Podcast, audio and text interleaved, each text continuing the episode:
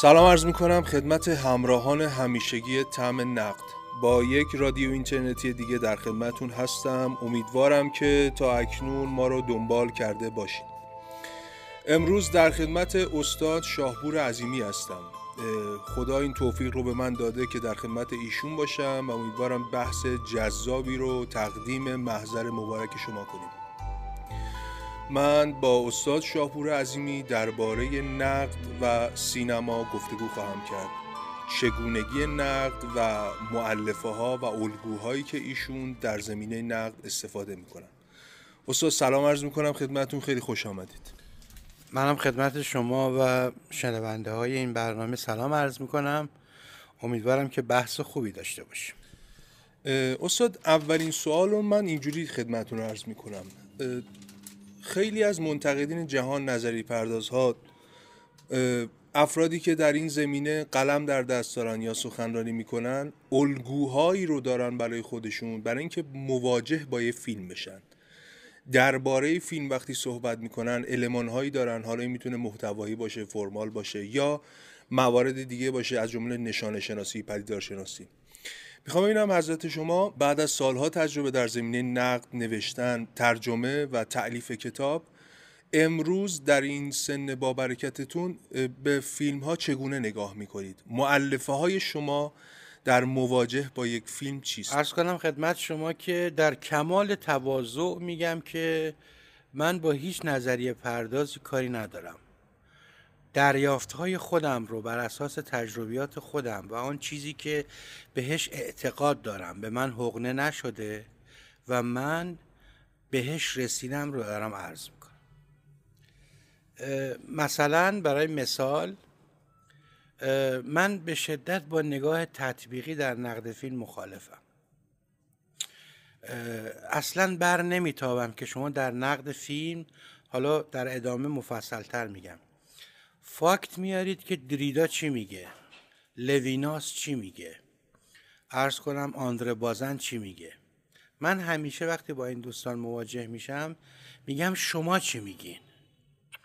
بحث شما چیه؟ اونا که در واقع فاکتاشون آوردن. و نکته مهم به نظر من اینه که این فاکتا هیچ ربطی به من به من ایرانی به من سینمای ایران با این دیدگاه هایی که دارم هیچ ربطی نداره.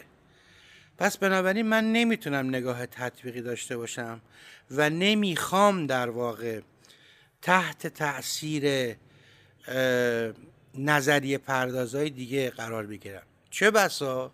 ادعایی ندارم. چه بسا؟ من برای خودم نظریهایی داشته باشم و از کجا پی می‌برم برای من تبدیل به نظریه شده؟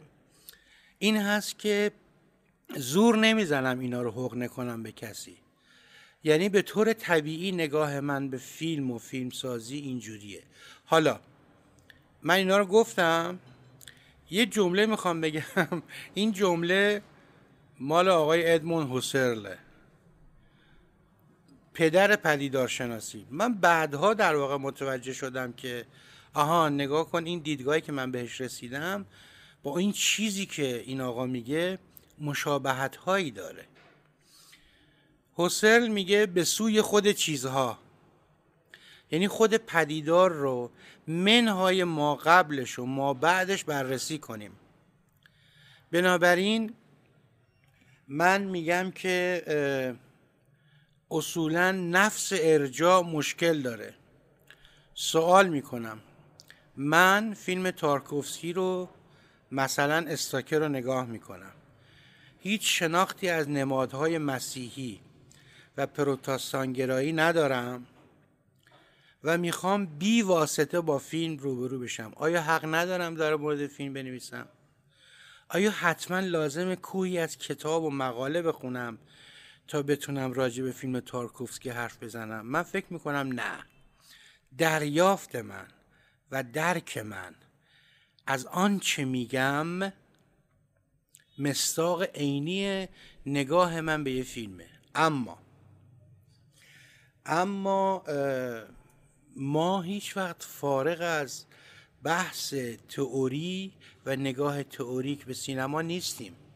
من حالا به دلیل سابقم و سالهای زیادی که کار کردم همیشه یکی از توجه های من نگاه به مسائل تئوریک سینما بوده نه برای اینکه به شخص بلغور کنم که دیگران چی گفتن. نه. برای اینکه ببینم مواجهه من با مواجهه آقای ایکس و ایگرگ نسبت به سینما نسبت به ذات سینما چگونه است؟ گاهی من یاد گرفتم اما در اون نقطه متوقف نشدم. فکر کردم. که آیا مثلا آقای ایکس و ایگرگ در دهه هفتاد که مهار کایه دو سینما رو در دست می‌گیرن و بحث های نشانه شناسی و رویکردهای مارکسیستی رو نسبت به سینما تحمیل می‌کنن آیا اینها نگاه درستی دارن یا ندارن؟ فرمودید که با نگاه تطبیقی مخالفید. حالا من یه سوالی برام پیش اومد. این الگوهایی که شما رسیدین قبل از بیانشون این الگوها از چه چیزی نشأت می‌گیره؟ از صرفا مطالعه فیلم یعنی دیدن فیلم و خوندن فیلم. از کتاب از ادبیات از هنره از تجربه زیستی از مجموع اینهاست. و استاد شاپور عظیمی چگونه به این الگوها رسیده؟ ببینید شاید واقعا نتونم برای شما تئوریزه کنم و کلاسه کنم. برایندی از همه این هاست به اضافه تأکید می‌کنم درک و دریافتی که من از فیلم و سینما دارم. دریافت من جهان ذهنی من از آن جهان از آن من است. ببینید همونجور که من معتقدم دو تا اثر انگشت شبیه هم پیدا نمی کنید در عرصه نقد هم دو نفر رو نمی‌تونید پیدا کنید که عین هم فکر بکنن. یه خورده چون من همیشه در واقع پرهیز دارم از قلم بگویی ولی هر کسی حالا بحثمون در حیطه نقد فیلمه روش شناسی یا به قول خارجی ها متدولوژی خودش رو پیدا می‌کنه؟ این افراد در طول همن یا در عرض همن یعنی این روش ها تقدم و تأخر دارن؟ یعنی که این بهتر از آن است آن بهتر از این است؟ یا نه اینا در عرض هم هر کسی؟ بهتر و بدتر نداریم. من نه در مقامی هستم که بخوام نفع بکنم روش های دیگر رو و نه اینکه همچین قصدی دارم. خیلی دست بالا اگر بخوام بگیرم این بحث رو من روش شناسی خودم رو دارم تبلیغ می‌کنم. این روش منه. من اینجور نگاه می‌کنم. طبعا با بعضی از نگاه ها مخالف جدی و سرسختم.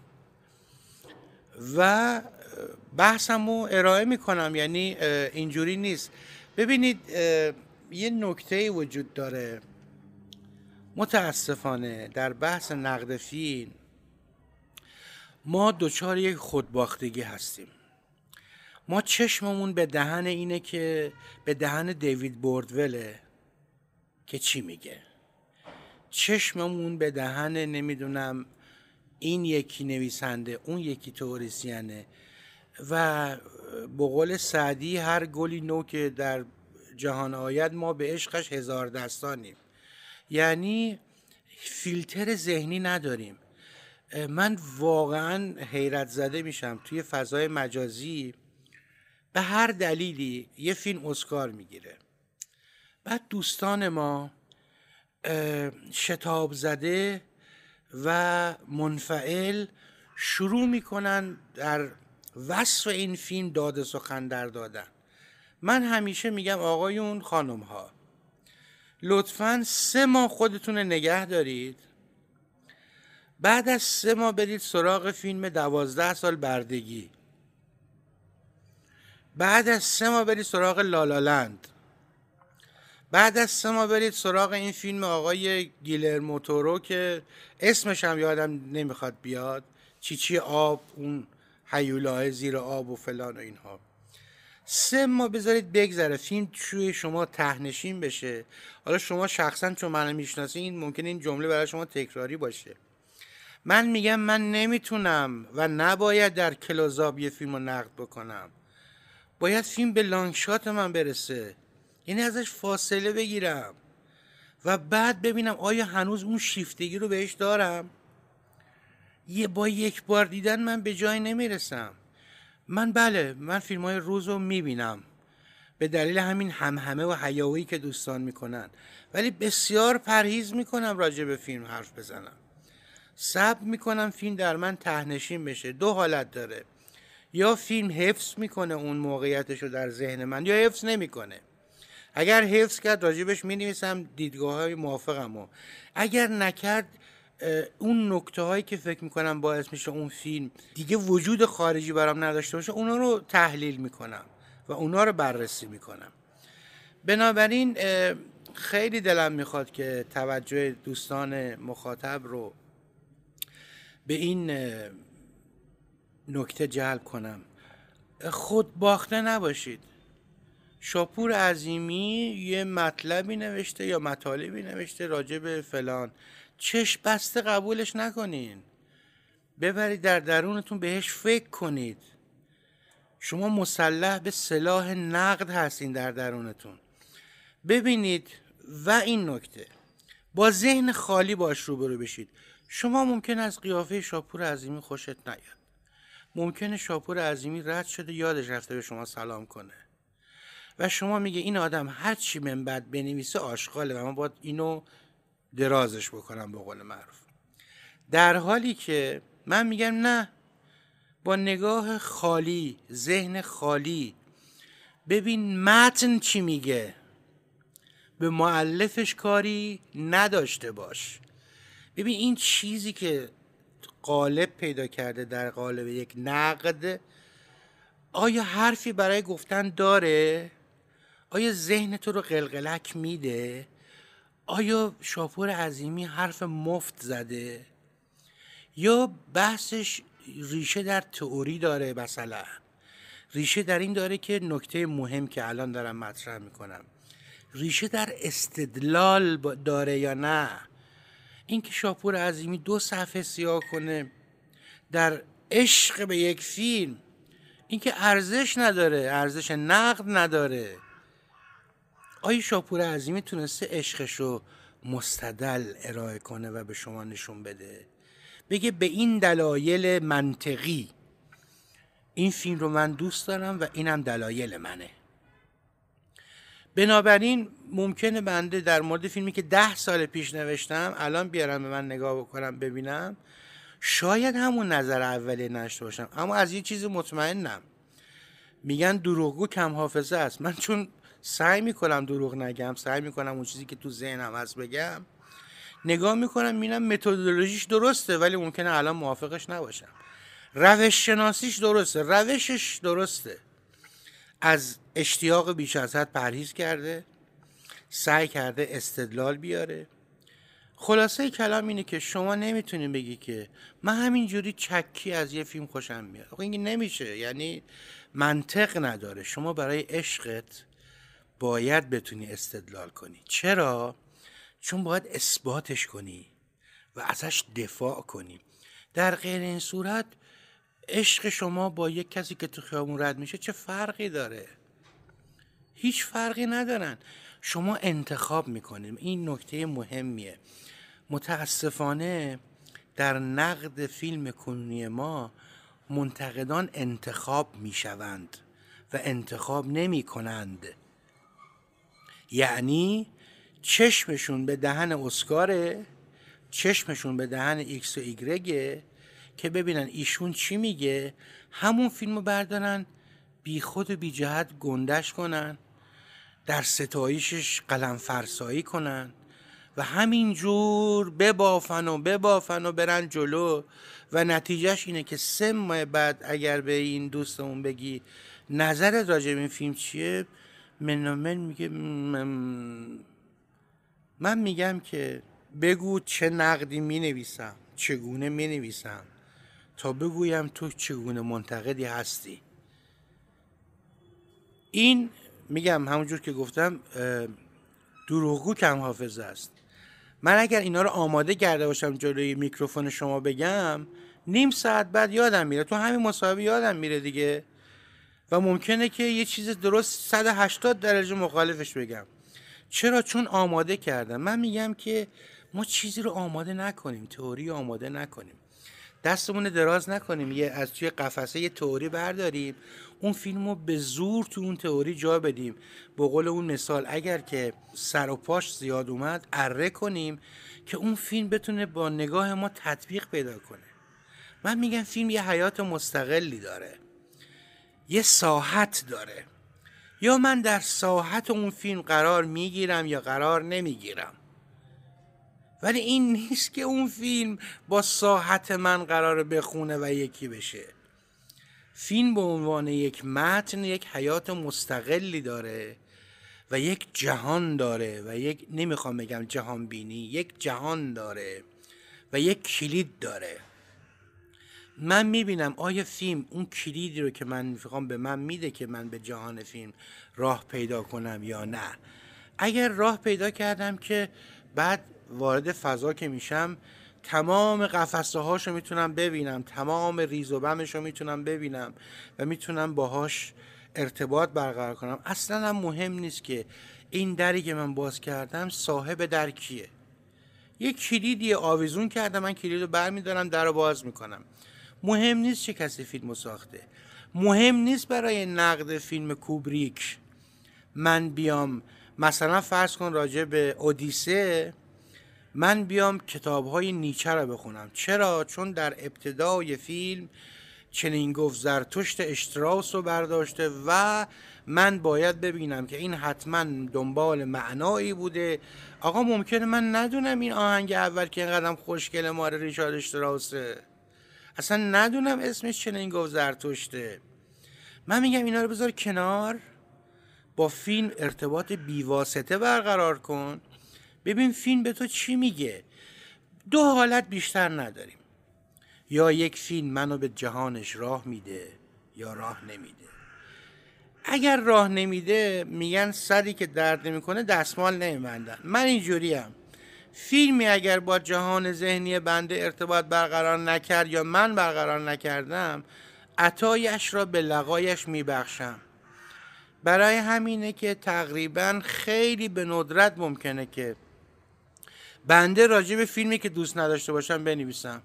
آ چه اصراری آیا جهان منتظر منه که برگردم و راجع به فیلم X و Y بد بگم؟ اما فکر می‌کنم جهان منتظره که من راجع به فیلم X و Y که باش ارتباط برقرار می‌کنم خوب بگم. وظیفه من تحلیله نقد نیست به این معنا که من وظیفه ندارم بگردم زشتی ها رو پیدا کنم. من وظیفه اگر وظیفه وجود داشته باشه وظیفه من اینه که در جهان درونی یک فیلم بگردم و زیبایی رو پیدا کنم. از زیباییاش یاد بگیرم. باهاش اونس پیدا بکنم و اون رو تبیین کنم برای چهار نفر دیگه. یا میپذیرن و با این فیلم همراه میشن یا نمیشن. وظیفه من اینجا به اتمام می‌رسه در این نقطه. در واقع می‌خوام به شما بگم که یک شکل بسیار خودخواهانش اینه که من نقد فیلم برای خودم می نویسم اگر خوندن دیگران فبه ها اگر نخوندن من کارم رو کردم تمام شد. من با این فیلم ارتباطم رو برقرار کردم و خوشبختانه مکتوبش کردم. یک جایی در این کائنات ثبت شده. استاد تا الان فرمودید که اولین الگوی شما اینه که منتقد یا مخاطب بدون پیش فرض یا بدون پیش شرط با فیلم مواجه بشه و اصطلاحا فیلم رو مطالعه کنه. موارد دیگه رو هم ذکر می‌کنید جسارتا؟ ارز کنم خدمت شما که فکر می‌کنم شاید نکته بعدی اینه که پیچیده حرف زدن نه دنیا داره نه آخرت. راجع به فیلم ها ساده حرف بزنیم. آیا دارم تبلیغ پوپولیزم می‌کنم در نقد فیلم؟ به هیچ وجه. چون در ادامه می‌خوایم راجع به فرم هم صحبت بکنیم دیگه. من میگم که همیشه من اینجوریم. تلاش کردم اینجوری باشم. من همیشه کف مخاطب رو می‌گیرم و نه سقف مخاطب رو. اگر از سقف مخاطب شروع کنم خودم می‌فهمم که دارم تزویر می‌کنم. دارم افاظه فضل می‌کنم. دارم داشته های ذهنیم رو میریزم رو کاغذ که چهار نفر بخونن به به و چهچه علکی بزنن. پس اعتقاد ندارم. و اگرم متهم بشم به پوپولیزم در نقد نه تنها ناراحت نمیشم که خوشحالم میشم. می‌خوام نتیجه بگیرم که منتقد فیلم حق ندارد. یه چیز شبیه صادر کردن حکمه. حق ندارد پیچیده راجع به یک فیلم حرف بزند. چون تصور من اینه که فیلم به عنوان یک متن یک متنی که هنوز بازگشایی نشده واکاوی نشده فی حد ذاته خودش یک امر پیچیده است. اصطلاحا پیچیده گفتن یه جوری انگار نفهمیدنه. نمی‌خوام قصد جسارت به اون منتقدایی که خیلی پیچیده می ندارم ولی خود پیچیده گفتن اصطلاحا پیچیده نما گفتن میشه. یعنی یک پیچیدگی رو ما تو متن میاریم که نه خودمون می‌فهمیم چی میگیم نه مخاطب و داریم با این پیچیده گفتن انگار پرزنت می‌کنیم خودمون رو که ببین چقدر پیچیده است و اگه تو نمی‌فهمی به خاطر من نیست چون فیلم پیچیده است. در صورتی که ما سهل و ممتنع رو داریم تو این حوزه. باید انقدر ساده گویی و ساده سازی کنیم مسائل پیچیده رو. ولی طبعا تو این پیچیدگی نظر شما هم همینطوره. به نظرم ساده گفتن به معنی سطحی گفتن نیست. به معنی اینکه از اینش خوشم اومد با اونش حال کردن نیست. رابطه دلی نیست. اگر اشتباه می‌کنم شما تصحیح بفرمایید. نه کاملا درست میگین شما. اصلا پیچیده گفتن باید زور بزنی. باید فشار به خودت بیاری که پیچیده حرف بزنی. من اینجوری فکر می‌کنم. چرا؟ چون از ذهن تو نمیاد این پیچیده گویی. کاملا بیرونیه. یعنی از بیرون وارد نقد فیلم میشه و تو باید اثبات بکنی که آدم همدانی هستی و تئوری های سینمایی رو می‌شناسی و یکی پس از دیگری نام ببری. مثل اینه که اگر در نقد فیلم من نگم دریدا نگم فوکو نگم نیچه اصلا احساس می‌کنم لختم. احساس می‌کنم بدون اینا من هیچی نیستم. من تأکید می‌کنم خوب یا بد زشت یا زیبا کافی یا ناقص. وقتی خودت باشی اولین نکتهش اینه که وجدانت راحت دیگه. چیزی برخلاف عقیدت نگفتی. من فکر می‌کنم شاید این همون بحث اینه که همه چیز کامل شما می‌خوایم نمی‌دونم. ولی عرض می‌کنم که اگر اگر اگر پیچیده بفهمی و ساده بیان کنی به مقصد و به مقصود نزدیک شدی. یعنی من نفی نمی کنم این تئوری ها رو بازم تکرار می کنم. تئوری ها رو من می‌خوانم که ببرم در درونم بر اساس فهمم اگر تشخیص بدهم در نقد فیلم نیاز دارد آنها را ساده کنم. همینجا ممکنه که مخاطبان عزیزی نشسته باشن که بخوان مچ دست راست من رو بگیرن. میگن آقا مچ اینو گرفتیم. چرا؟ میگن ساده کردن مسائل پیچیده خیانت به اوناست. مثالم می‌زنن. آقا این روانشناسی بازاری است روانشناسی یونگ اینقدر پیچیده است که نمی شود با این کتاب ها به او پرداخت. من اینجور وقتا کهیر می‌زنم. چرا؟ برای اینکه معتقدم هر کس که مخاطبش رو تحقیر می‌کنه و او را متهم به بیسوادی می‌کنه خودش بیسواد اعظمه. و او باید دست از نوشتن بکشه اول بره خودش رو اصلاح کنه. خیلی فشرده عرض می‌کنم. این نگاه یک نگاه و دیدگاه مارکسیستیه و چپگرایان است. تعن و لعن یعنی که من ای ایها الناس ای جامعه من از شما بیشتر می‌فهمم و بیایید تا برای شما تبیین کنم که مبارزه طبقاتی چیست. بیایم به شما بگویم که جامع شناسی چه می‌گوید. من فکر می‌کنم این توهین به مخاطبه. اگر راست میگم مفاهیم پیچیده رو براش ساده کنم بذارم خودش برسه. من راه رو حق ندارم به کسی نشون بدم.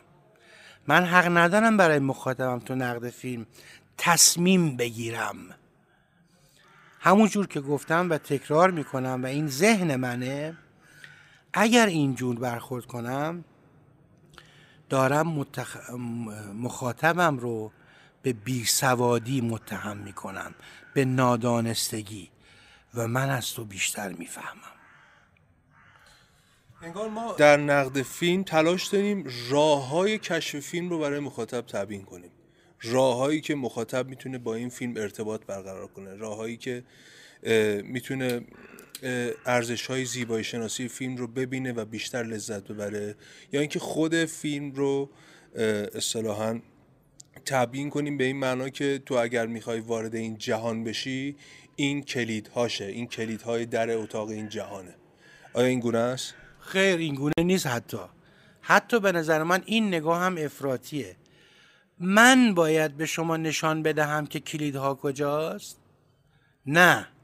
من تجربه خودم رو با شما در میان می‌گذارم و شما این تجربه رو می‌خوانید و شما تصمیم می‌گیرید. عرض کردم در قبل این دیالوگ ها این شما هستین که تصمیم می‌گیرید. ببینید نقد فیلم یک تجربه است. یک تجربه ورزیه به عبارت یک تجربه زیسته است قرار نیست من بگم از راه من بیاید نظر من یک نظر در میان هزاران نظر و حتی می‌تونن به من ایراد بگیرن که تو به چه حقی این نگاهت رو منتشر می‌کنی؟ چرا نقدت رو منتشر می‌کنی؟ آیا می‌خوای خودت رو به من تحمیل کنی؟ که من در همون نقد میگم نه. این دریافت منه. می‌تواند دریافت غلطی باشد. می‌تواند نباشد. در واقع شاید نقد فیلمی که من می نویسم بیش از هر چیز مخاطب محوره.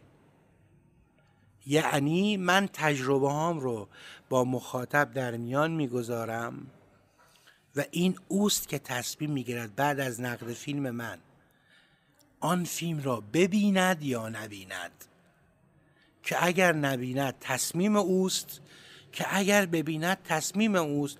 ممکنه من این وسط پنج درصد مؤثر باشم در این نقدی که برای این آدم نوشتم. بنابراین اشتباه نکنیم.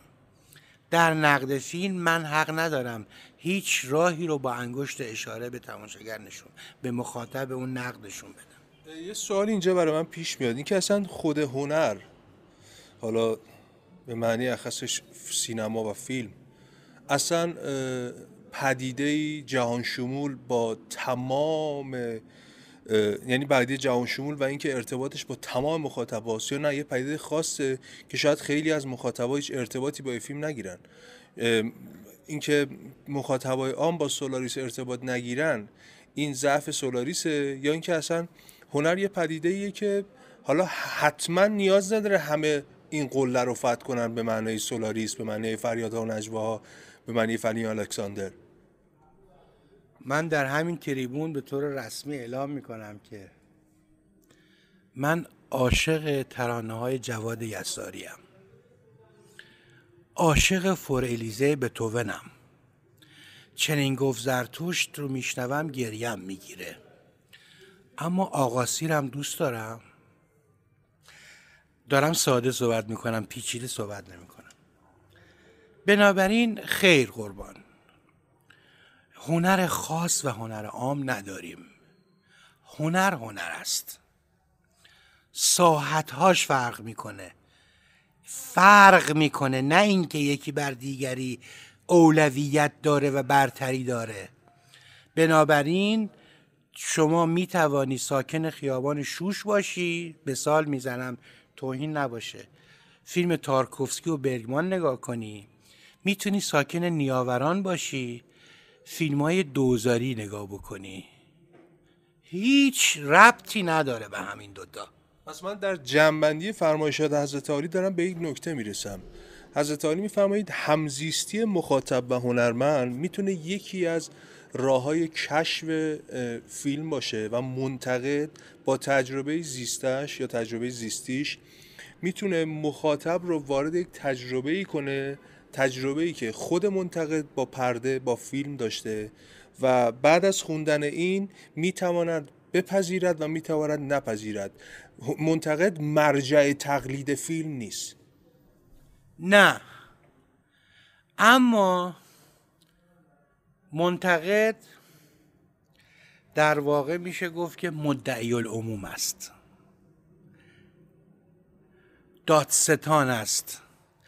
منتقد می‌تواند دوز و کلک و حق بازی بسیاری از فیلمسازا رو سر درد دل ما باز شد به مخاطبانش افشا کند. این به نظر من وظیفه مقدسیه. این تو تناقض قرار نمی‌گیره. با اینکه فرمودید فیلم های بد و اصلا نمی نویسم من. عرض می‌کنم. اصولا ذهنی که تازه است دچار تناقض میشه. تناقض چه اشکالی دارد؟ هیچ اشکالی ندارد. یک. دو.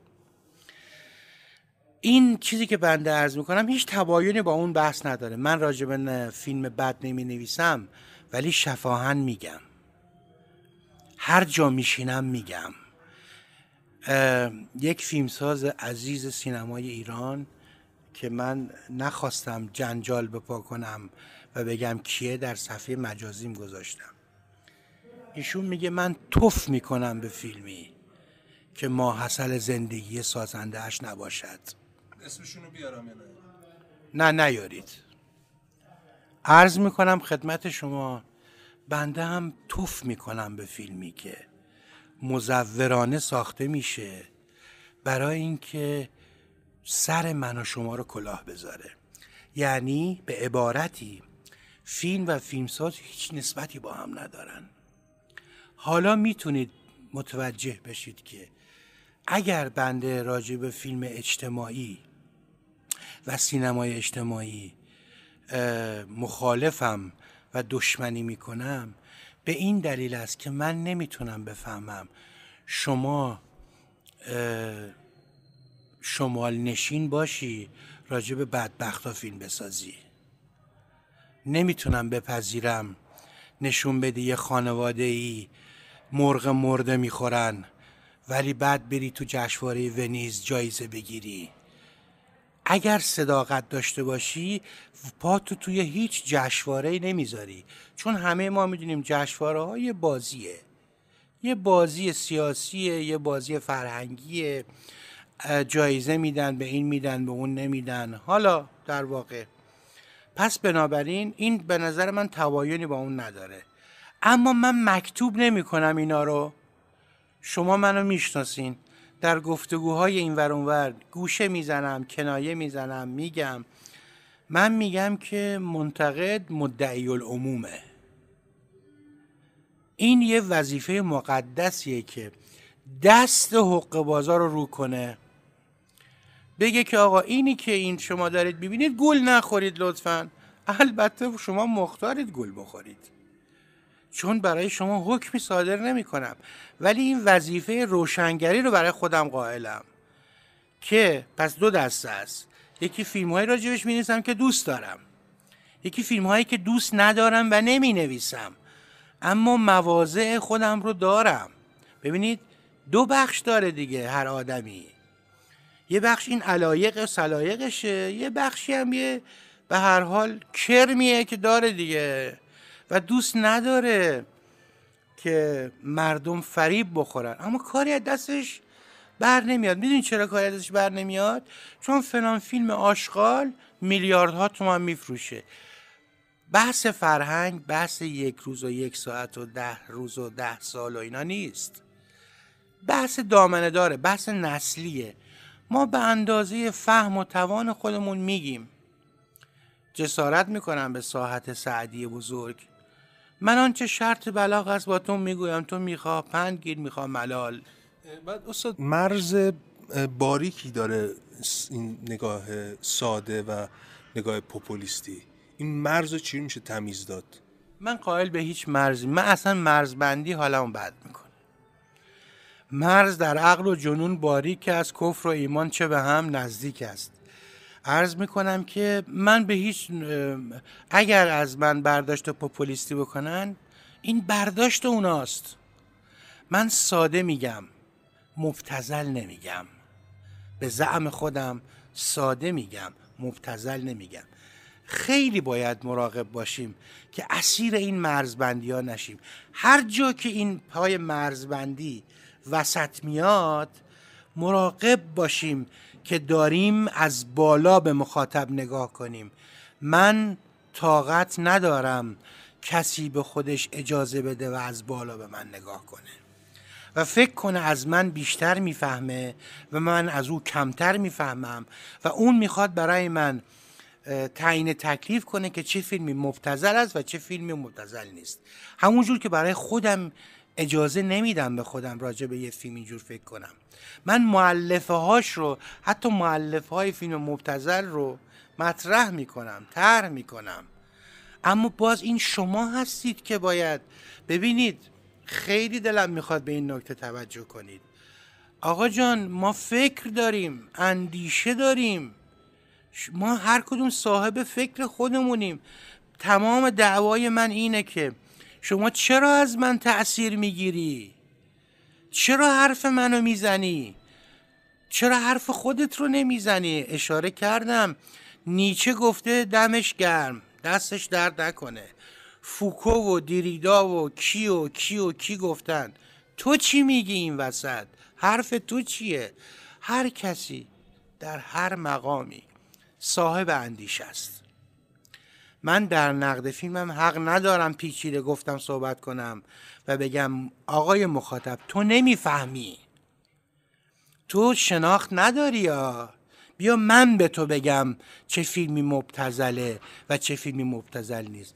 عرض کردم هر جا پای مرزبندی و خطکشی به وسط میافته من حالم بد میشه. می‌فهمم اونجا یه اشکالی وجود داره. بنابراین تداخل مرز هم ممکنه داشته باشیم. هیچ ایرادی هم نداره. هیچ ایرادی نداره. مهم نیست. به من بگن نگاه تو مبتزله عیبی نداره. من اشاره کردم.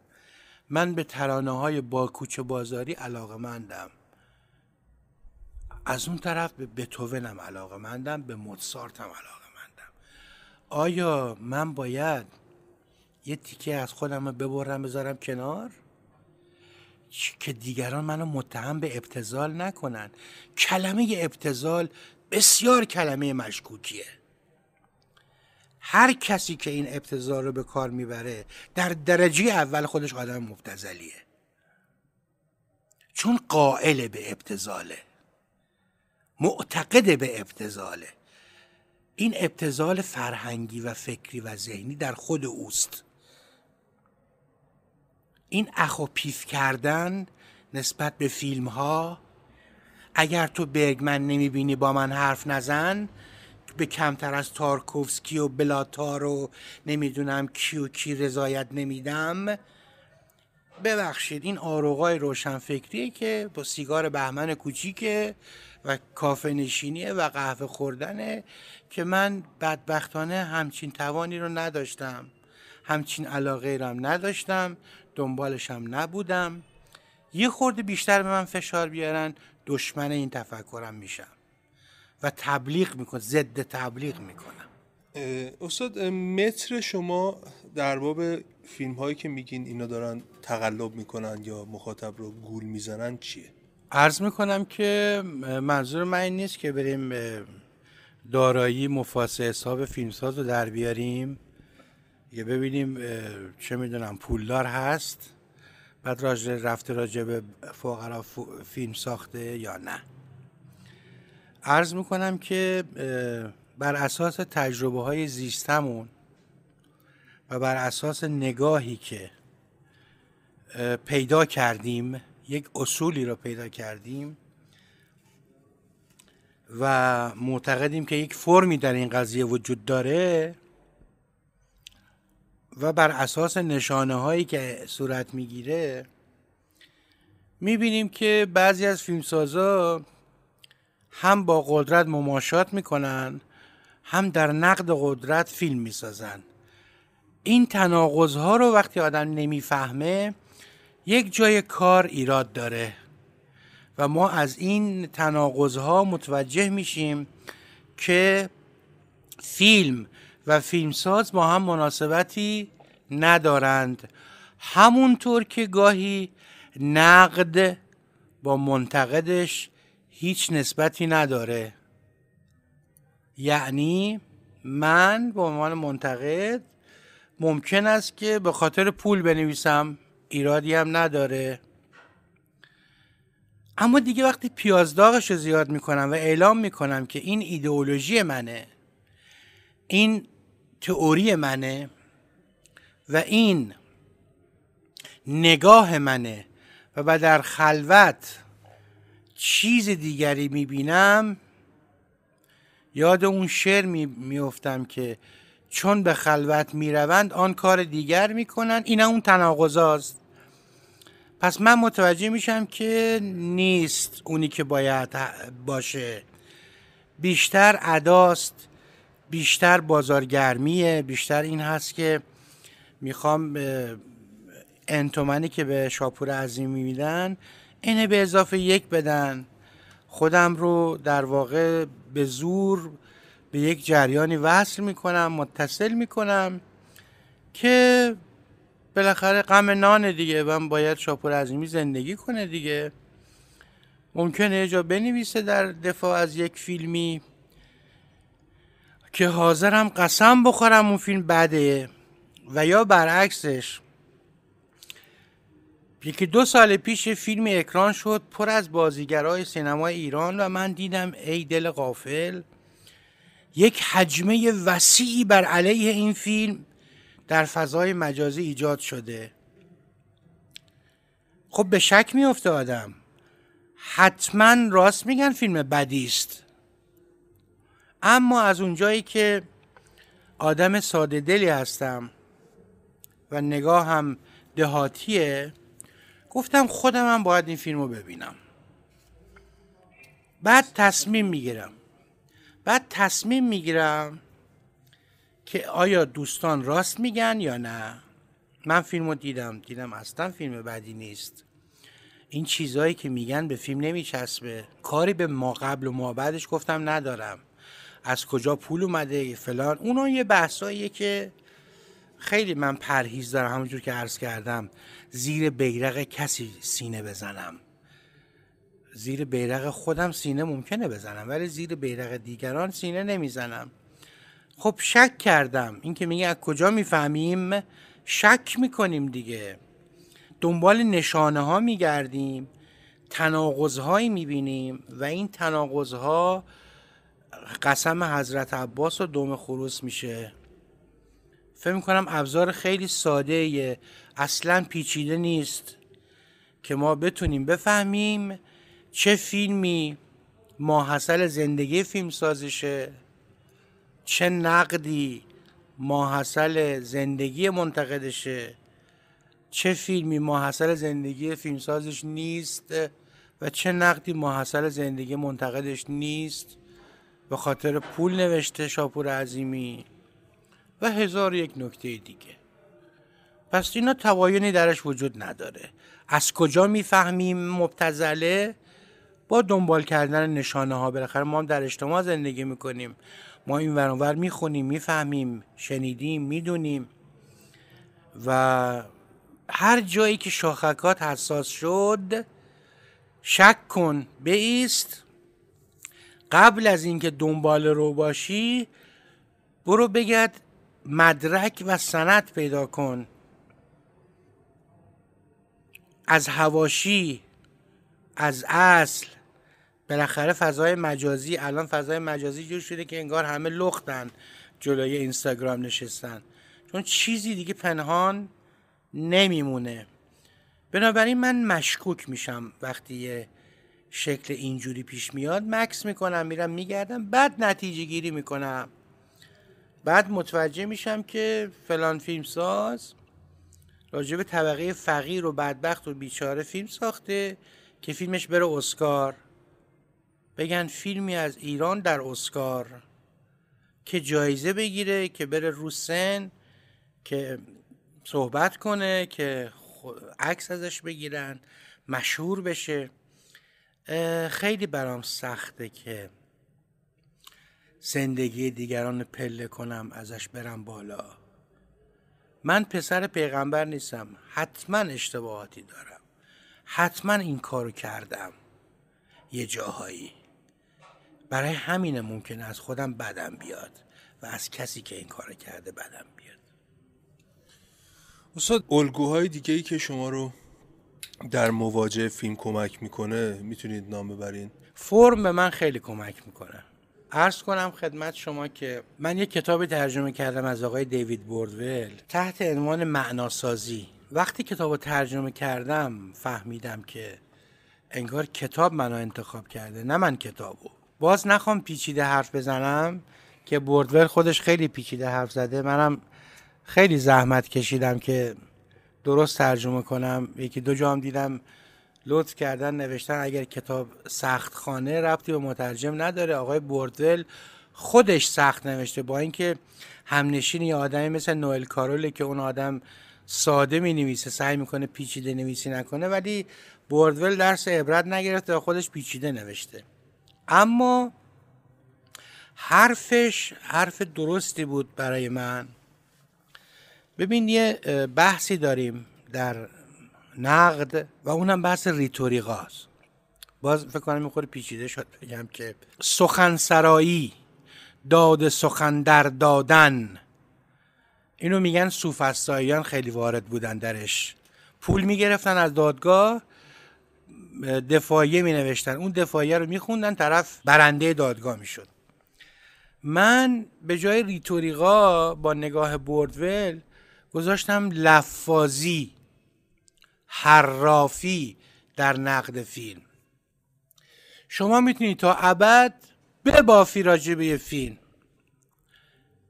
و وقتی میگم میگه نظر منه دیگه اما من معتقدم نقد و خود فیلم یک محکی داره و اونم فرمه بوردول میگه که تو اون کتابش که 1989 نوشته خودش هم که نئوفورمالیست دیگه.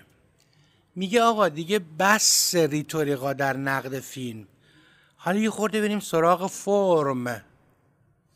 ببینیم از منظر فرم چگونه می‌شود به یه فیلم نگاه کرد. اینقدر دنبال محتوا نباشیم. اینقدر دنبال داستان فیلم نباشیم. برای بنده. فرم تجلی می‌کنه در روایت. روایت یک فیلم برای من فرم اون فیلمه. اگر روایت یک فیلم درست باشه فرم اون فیلمم لامحاله درست از آب در میاد. اگر نباشه عیبها می‌زنه بیرون.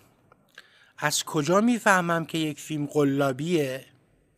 از کجا می‌فهمم که صادق نیست؟ برای اینکه فرم روایت رو رعایت نمی‌کنه.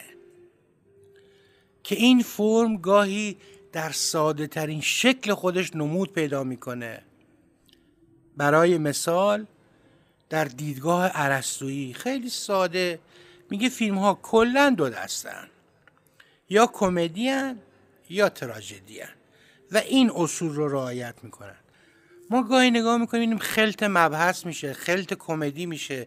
کمدی میره تو دل تراژدی تراژدی میاد تو دل کمدی.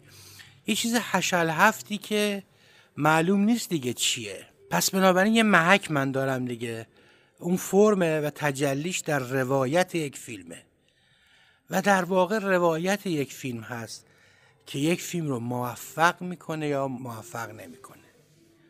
این برای من یه ابزاره. حالا نه اینجا مجالشه نه من دوست دارم که بخوام پیچیده حرف بزنم.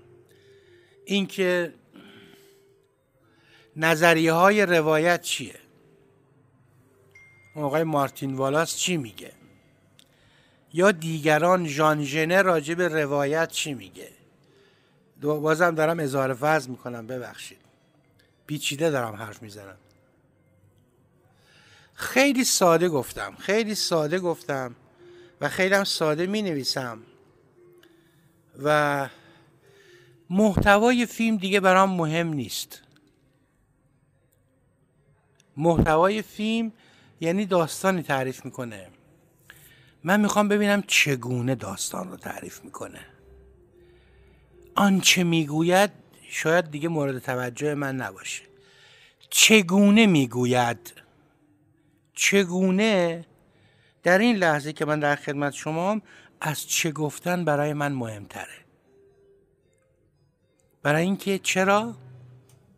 چون ذهن منو به چالش وادار می‌کنه. راحت الحلقوم دیگه نیست اون متن. از من انرژی می‌گیره. منو دعوت می‌کنه که بیا رازهای منو کشف کن. چرا من اینجا از این خط روایی استفاده کردم؟ چرا شخصیت ها این گونه عمل می‌کنن؟ ولی یه فیلم قلابی می‌دونی چه فیلمیه؟ فیلمیه که فیلم نام نویس و کارگردان تصمیم می‌گیرن که شخصیت چگونه رفتار کنه. خب من میفهم اینجا قلابیه. مثال. دو تا شخصیت عاشق همند و فلان و قرار ازدواج کنند و اینها. ده دقیقه مونده به که فیلم تموم بشه یه ماشین می‌زنه زیر یارو و این عروسی تبدیل به عذا میشه. این مشکوکه. این فیلمساز دون پاشیده برای من که از من اشک بگیره از من قصه بگیره از من اندوه بگیره.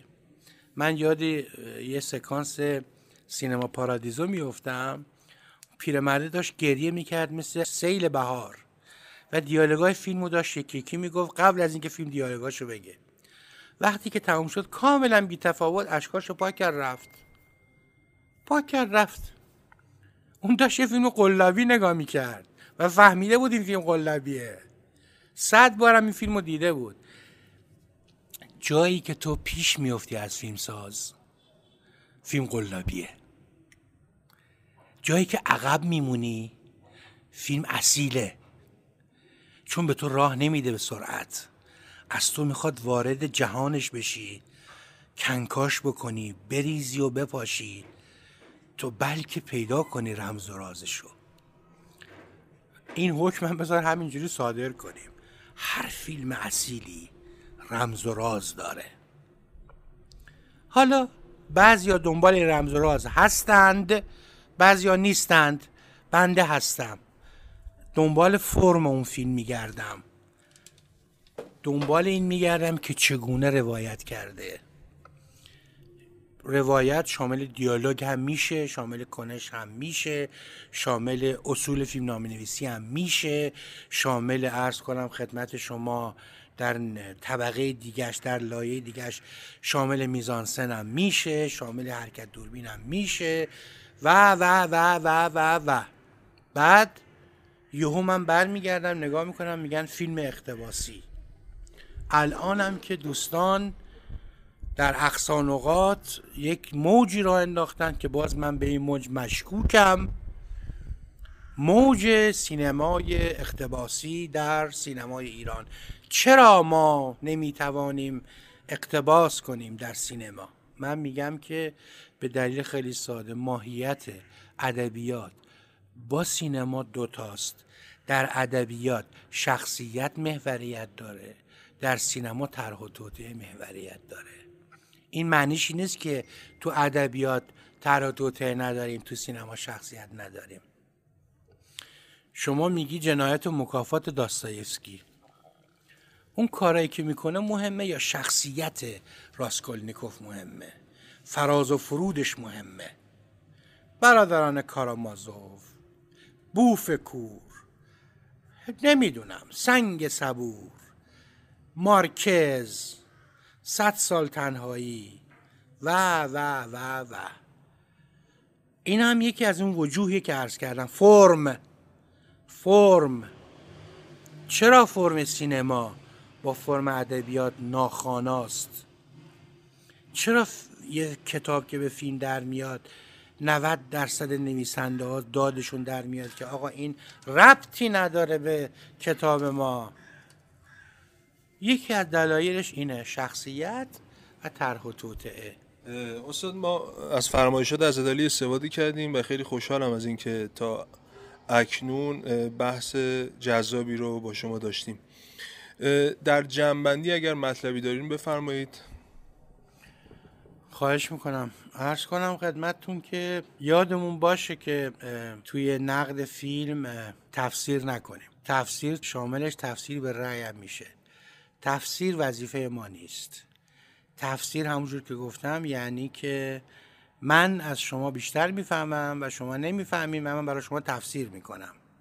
معمولا تفسیر اینه که یه متن پیچیده است یه نفر میشینه تفسیرش می‌کنه که ساده بشه برای مخاطب.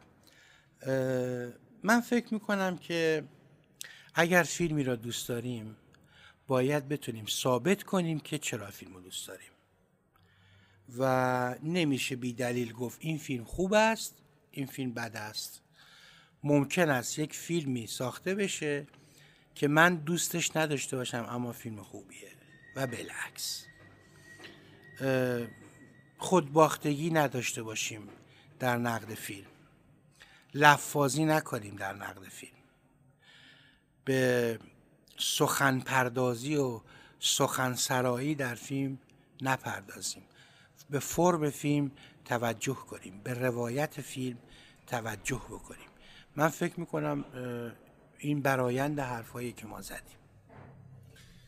خیلی ممنونم از استاد شاپور عظیمی که وقت شریفشون رو اختصاص به برنامه تعم نقد دادن و خیلی خدا رو شاکرم از اینکه شما مخاطبان عزیز تعم نقد ما رو دنبال می‌کنید. امیدوارم این بحث برای شما به اندازه من جذاب بوده باشه و نوید میدم که با قسمت های متنوعی از رادیو تعم نقد در خدمت شما خواهیم بود. امیدوارم همیشه شاد و سرحال باشید.